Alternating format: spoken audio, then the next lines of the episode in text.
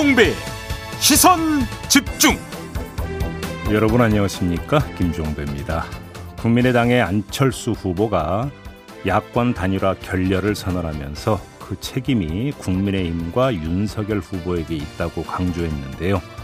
2부에서 국민의힘 선대본 게임 특별위원장을 맡고 있는 하태경 의원에게 이에 대한 입장 들어보겠습니다. 민주당에선 주말 사이에 대장동의 그분이 현직 대법관이란 보도와 함께 윤석열 후보가 언급된 김만배 녹취록의 새로운 내용을 공개하기도 했는데요.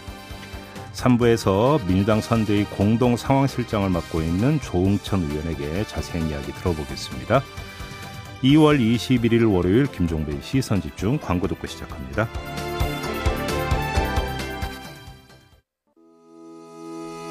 시선 집중은 촌철님들의 다양한 목소리를 기다립니다. 짧은 건 50원, 긴 건 100원인 문자 메시지 샵 8001번, 스마트 라디오 미니와 유튜브 라이브로도 시선 집중과 함께 하실 수 있습니다.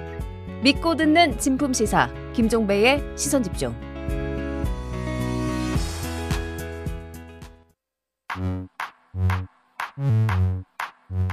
뉴욕에 뉴욕 타임즈가 있다면 시선 집중에는 JB타임즈가 있다 촌철살인 뉴스 총정리 JB타임즈 네, 더마과 함께 시선 집중의 문을 열겠습니다. 어서 오세요.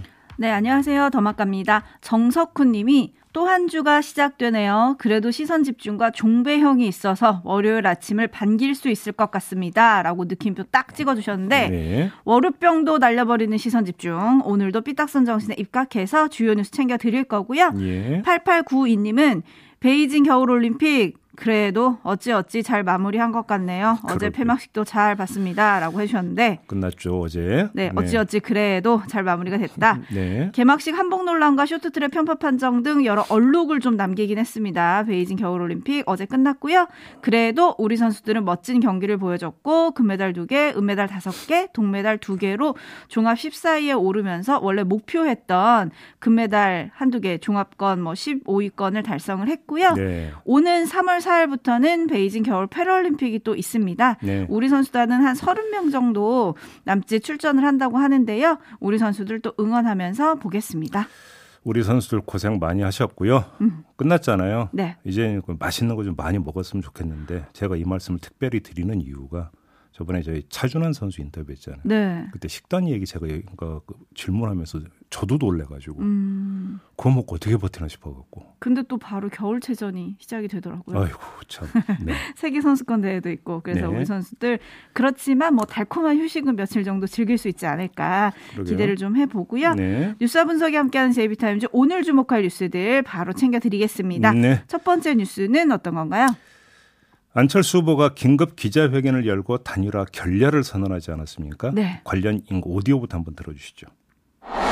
저는 이제부터 저의 길을 가겠습니다. 저의 당일호 제안으로 혼란을 느끼셨던 국민들께 진심으로 사과드리고 양해의 말씀 드립니다.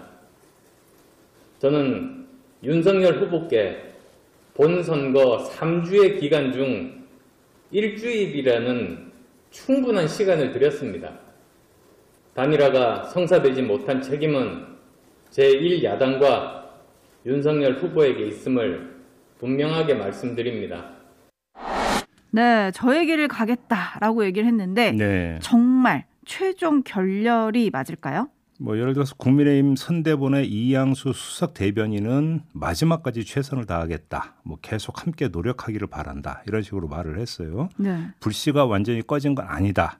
이걸 주장한 거 아니겠습니까? 음, 근데 제가 볼 때는 이런 그 말은 유권자의 관심을 계속 붙들어두기 위한 정치적 수사일 것 같습니다. 어허. 정말로 그 불씨가 꺼졌느냐 안 꺼졌느냐가 아니라 불씨를 최종 꺼트리지 않기 위해서 어떻게 했어야 되는가 주목할 점이 하나가 있는데요. 네.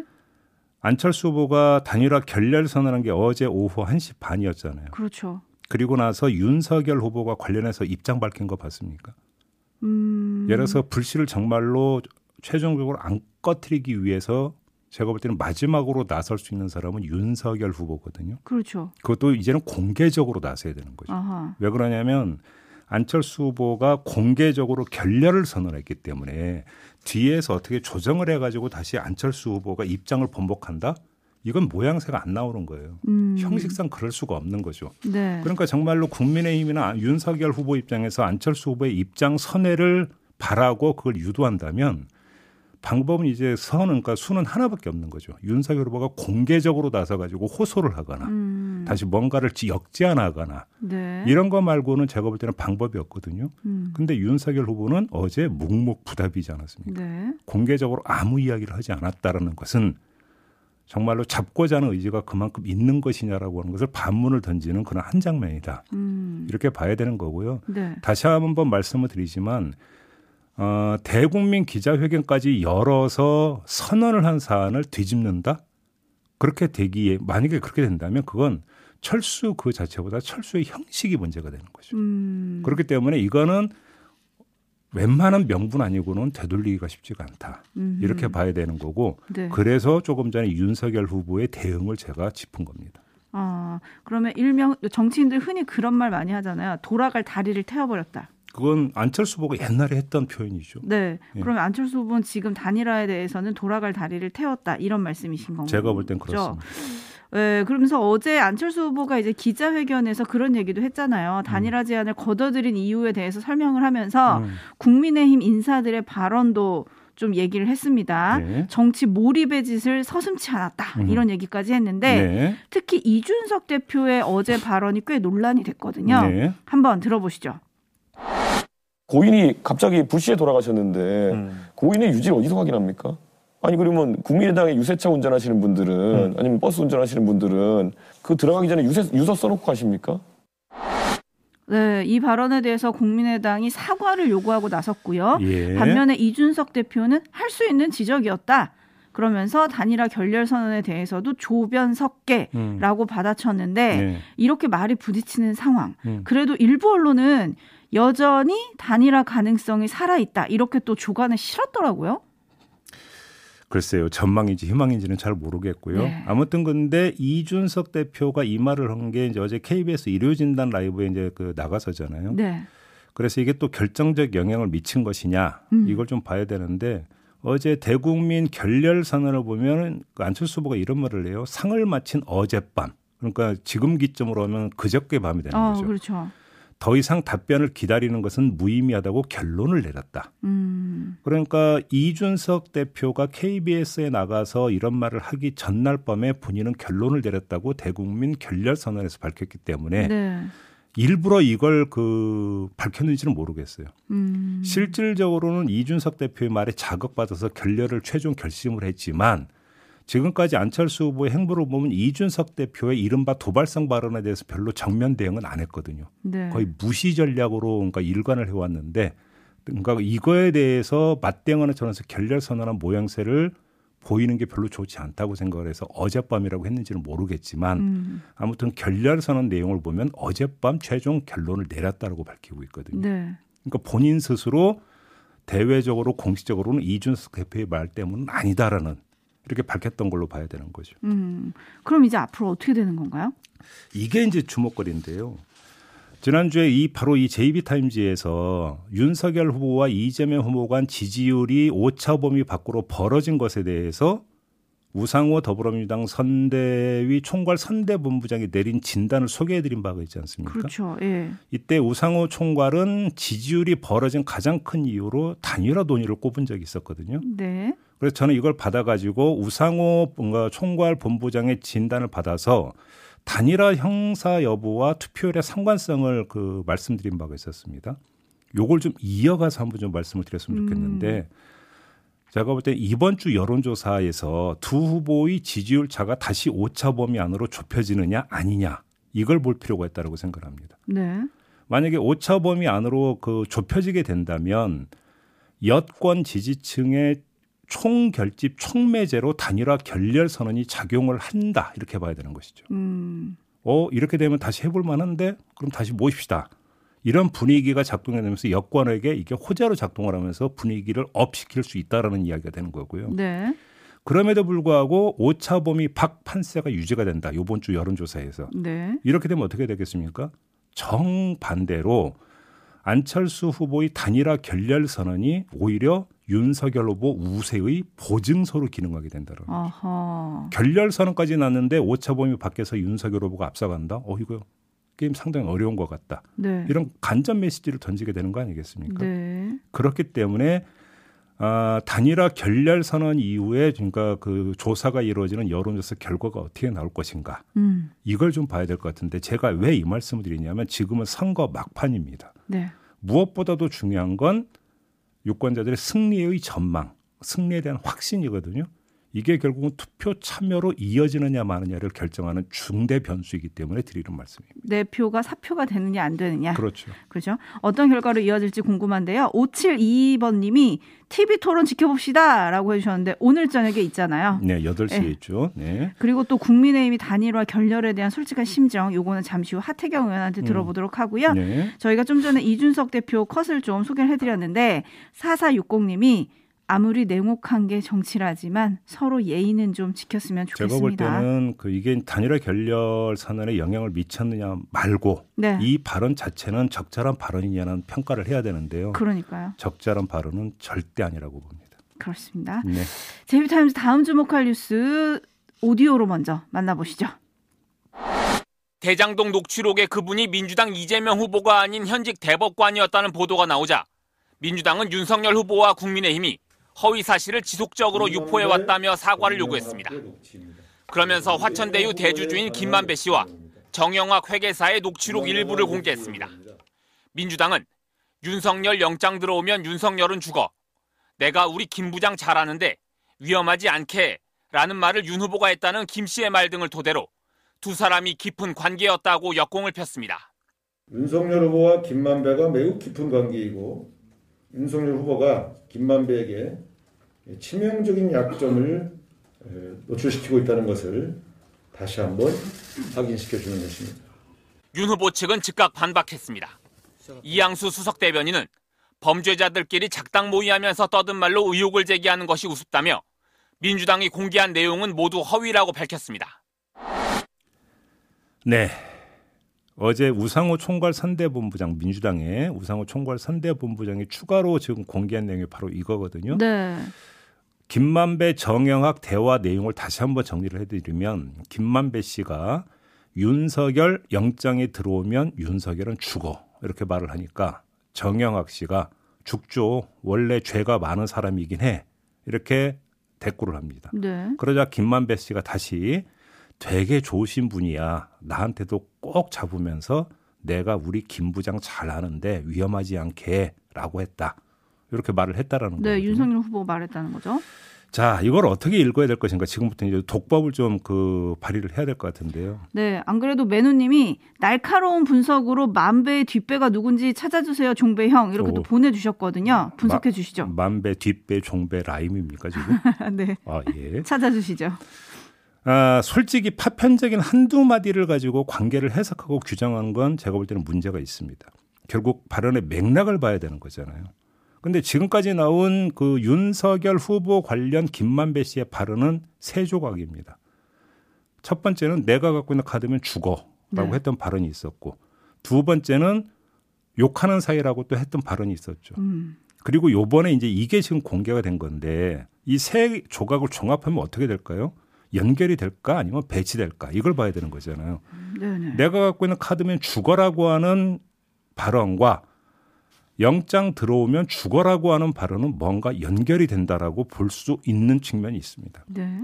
김만배 씨가 윤석열 후보에게 치명적인 뭔가를 쥐고 있다는 의미로 해석할 수 있는 소지가 다분한 발언이라고 봐요. 근데 중요한 건 자, 만약에 정말로 이런 취지로 이야기를 했다면 이런 발언 속에 묻어나오야 되는 윤석열 후보에 대한 태도나 감정은 별로 좋은 게 아니어야 되는 겁니다. 맥락상 그렇게 돼야 되는 거겠죠. 네. 그러면 그러니까 또 하나 체크를 해야 되는 것은 김만배 씨의 말에 녹아 있는 윤석열 후보에 대한 태도 또는 감정인데 윤석열 후보를 겨누는 듯한 말과는 달리 되게 좋으신 분이야. 어허. 라고 감정 표현을 지금 하고 있거든요. 네. 매치가 되질 않습니다. 그러네요. 제 차원에서는 제가 독, 독해력이 짧아서 그런지는 모르지만 매치가 되질 않는다는 거고요. 어, 이것과는 별도로 추출해야 하는 한 가지 점이 있는데 윤석열 후보는 김만배 씨를 상갓집에서 얼굴 한 번 본 사이로 일축하지 않았습니까? 네. 근데 김만배 씨는 일관되게 윤석열 후보와의 모종의 관계를 반복적으로 얘기하고 있다는 점. 음. 과연 이것이 그냥 그러면 위세 떨기용으로 윤석열 후보를 팔고 있는 것이냐, 음. 팔았던 것이냐. 네. 다른 사람도 아니고 정영학 씨하고의 대화에서 이야기하는 거잖아요. 다시 말해서 서로 내밀한 이야기를 주고받았던 파트너잖아요. 네, 네. 위세 떨기용이라고 한다면 그 상대가 정영학 씨라고 하는 것도 사실 좀 이해가 되지가 않는 부분이 있죠. 음. 왜냐하면 김만배 씨를 잘 모르는 자신을 허장성세해야 되는 대상한테 그렇게 한다면 이해가 되겠는데 정영학 씨라고 한다면 이거 좀 이해가 되지 않는 부분이 있거든요. 음. 그다음에 마지막으로 정영학 씨의 말도 주목거리인데 김만배 씨의 말에 그냥 장단 맞추는 수준이 아니라 그 또한 뭔가 알고 있다는 듯이 말하고 있지 않습니까? 네. 뭐 죽죠. 원래 죄가 많은 사람이긴 해. 이렇게 지금 대답을 한다는 거 아닙니까? 네, 네. 그럼 본인도 뭔가 알고 있다는 뜻이 되는 거잖아요. 따라서 김만배, 정영학 두 사람이 지금까지 공개된 것 외에 윤석열 후보 관련 정보를 더 공유하거나 대화를 더 나눈 게 있는지.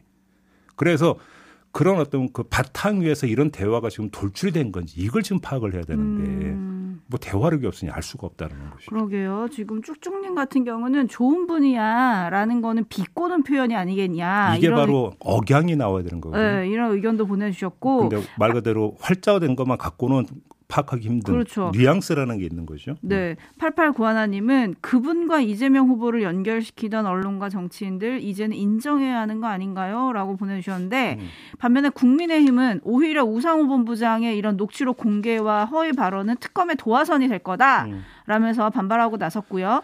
김만배 씨 측 자료가 음. 어떻게 민주당 총괄선대 본부장에게 제공이 된 건지. 이게 바로 김만배와 이재명 후보가 한 배를 탔다고 생각하기 때문이 아니겠냐 이렇게 또 따져 물었던데요. 근데 그런 식으로 따지면 예를 들어서 이제 그분이 처음 나왔을 때 이게 이제 그 보수 언론에 그러니까 뭐첫 보도가 나왔고 그걸 토대로 지금 또 이제 그 국민의힘 공세를 펴지 않았습니까? 그렇죠. 그럼 일체 이런 대화를 유출이 되지 않은 상태에서 우상호 총괄 선대본부장한테 들어갔다면 모종의 관계가 또 있는 거냐, 커넥션이 있는 거냐 의심해 볼 수 있지만 이미 한국일보 입장에서 지금 보도를 계속 연타로 하고 있지 않습니까? 네. 이 점을 좀 봐야 되는 거죠. 네. 아무튼 오늘 저녁 8시 중앙선거관리위원회가 주관하는 첫 법정 TV 토론이 있는데 네. 주제가 경제입니다. 네. 당연히 부동산 얘기 나올 거고 대장동 얘기 나올 것 같은데 음. 어떤 후보가 어떤 얘기를 하는지 궁금하시다면 시선 집중을 볼 수 있는 유튜브 채널 MBC 라디오 시사에서 이 토론도 생중계가 아, 예. 되니까요. 예. 요걸로 챙겨 보시면 되겠습니다. 아, 예, 예. 제이비타임즈 다음 주목할 뉴스는 어떤 건가요? 이재명 후보가 어제 경기도 안양 유세를 하면서 이렇게 말했습니다. 미안한 얘기지만 언론에서 저를 맨날 욕만 한다.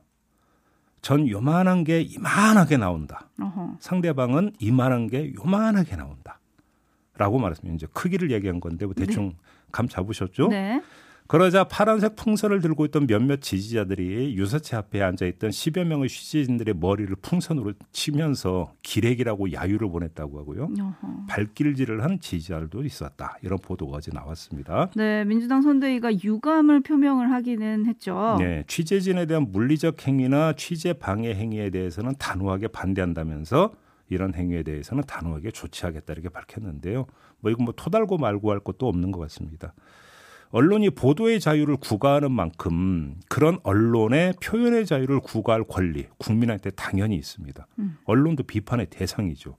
하지만 그건 의견 표현의 영역에서 전개되는 일이어야 되는 거죠. 네. 의견 표현과 감정 배출은 다른 문제 아니겠습니까? 네. 발길질은 의견 표현이라고 볼 수가 없습니다. 네.